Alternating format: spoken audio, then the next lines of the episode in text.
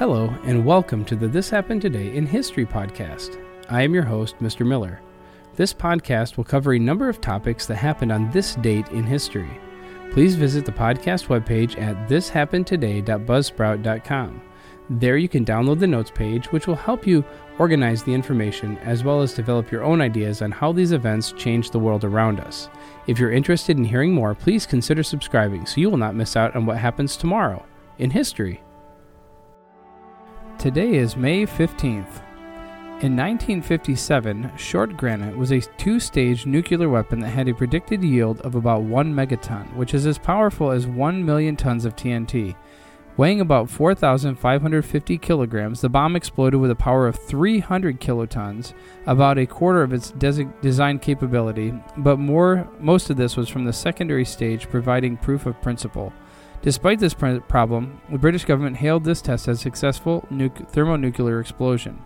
While the results of this test were disappointing, the British learned much about radiation implosion and H bombs. During the summer of 1957, the British government announced that it had successfully conducted thermonuclear tests.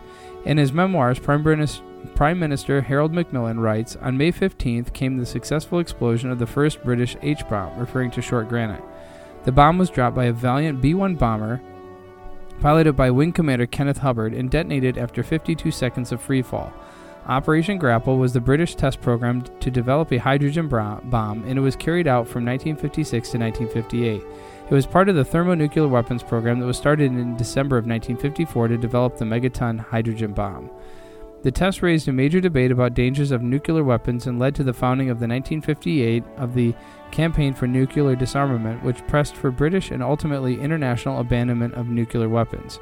The Cold War and arms race between the superpowers reached a peak by the 1960s, but in 1963 the Soviet Union, United Kingdom, and United States agreed to a nuclear test ban Treaty, which has since been signed by many other countries as well. The foundation for SNAP was first built in 1933 as a part of the Agricultural Adjustment Act, the AAA. The program, referred to as Federal Surplus Relief Corporation, was established in the midst of the Great Depression when prices for crops fell dramatically and farms across America were struggling to deal with the excess supply. To support farmers, the federal government bought basic farm commodities at discount prices and distributed them among hunger relief agencies in states and local communities. To formalize this food and distribution and to avoid duplicating efforts by local relief agencies, Secretary of Agriculture Henry Wallace created the Food Stamp Program in the United States. The initiative, called the Food Stamps Plan, was implemented in 1939 under the administration of Franklin Delano Roosevelt, the president, as a key component of the New Deal program. Food assistance was made available to low income individuals through the purchase of food stamps and the provision of additional bonus stamps that could be used to purchase specific goods identified as being surplus. Participants in this program purchased booklets of orange stamps to buy food and household items, including starch, soap, and matches, but the stamps could not be used to buy alcohol, tobacco, or foods eaten at stores. For every $1 in orange stamps that were purchased, an additional 50 cents of blue stamps were given to participants. Blue stamps could be used to buy commodity surplus foods that were listed in grocery stores, including dry beans, flour, cornmeal, eggs, and fresh vegetables. Participants were required to buy the stamps so that money allocated for food purchases would not be spent on non food items.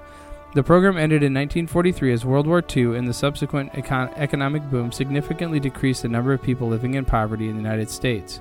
More recently, on February 7th of 2014, President Obama signed the 2014 Farm Bill, also known as the Agricultural Act of 2014, into law. The legislation made many changes to SNAP, which the Food and Nutrition Service (FNS) has begun to implement.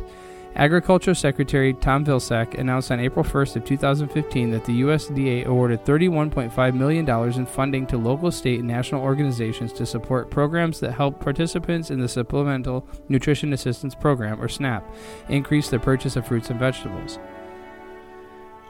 These grants were made through the Food Insecurity Nutrition Incentive, the FINI program authorized by the 2014 Farm Bill. There are various types of awards made under the FINI, including small pilot projects, multi year community based projects, and large scale multi year projects. The 2014 legislation reauthorizing SNAP does not permit benefits to be used to purchase alcoholic beverages, tobacco products, hot food, or any food sold on premises consumption. Therefore, soft drinks, candy, cookies, snack crackers, and ice cream are all eligible items to purchase with SNAP benefits. In the years ahead, stakeholders will be discussing how to improve nutrition among program participants now and in anticipation of the next Farm Bill.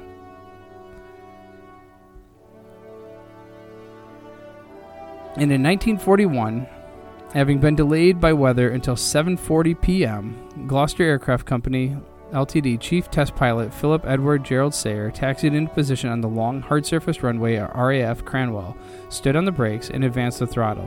When the engine speed, when the engine reached 16,000 RPM, Sayer released the brakes, and the little airplane began to roll forward. Acceleration was slow, relying on the feel of the flight controls rather than the pre-calculated airspeed. Sayer lifted off after six to 700 yards at about 80 miles an hour. At 1,000 feet, he retracted the landing gear and continued to climb at reduced RPM. He reached a maximum 240 miles per hour indicated airspeed at 4,000 feet. Sayer landed after, after a 17 minute first flight. The airplane was a Gloster Whittle E2939 registration W4041-G, the first of two prototype fighters powered by turbojet engine. The G in the registration indicates that it was for security reasons. The slash G in the registration indicates that, for security reasons, the airplane is at all times to be under guard when it is on the ground. It was a single seat, single engine, low wing monoplane of all metal construction. The E 2939 had retractable triangle tricycle landing gear, one of the first fighter type aircraft with that configuration. The turbine engine the turbine drove the compressor at the front of the engine through a central drive shaft. The exhaust gas left the engine and passed through a straight pipe to the rear of the fuselage. The high velocity gas exiting the tra- tail of the aircraft, thrust, resulted in the aircraft being propelled forward at a proportional velocity. Because of the limitations of materials technology, the Whittle W.1 had a limited life service of just about 10 hours. To keep the most time available for flight tests, early static and taxi tests of the Gloster prototype were made using an engine built from non airworthy parts and spare components. This engine was designated W1X. Over the next 13 days, Jerry Sayer made 14 flights totaling 10 hours. The E 2939 reached a maximum of 25,000 feet and 300 miles per hour. The W4041-G was restricted to 2G maneuvers because of stress placed on the cast aluminum compressor case. Gloster test pilots conducted three series of flights with a W4041-G with Gloster test pilot John Grierson in the cockpit on June 24, 1943. He climbed to 41,600 feet in 27 minutes and reached an absolute maximum altitude of 42,170 feet.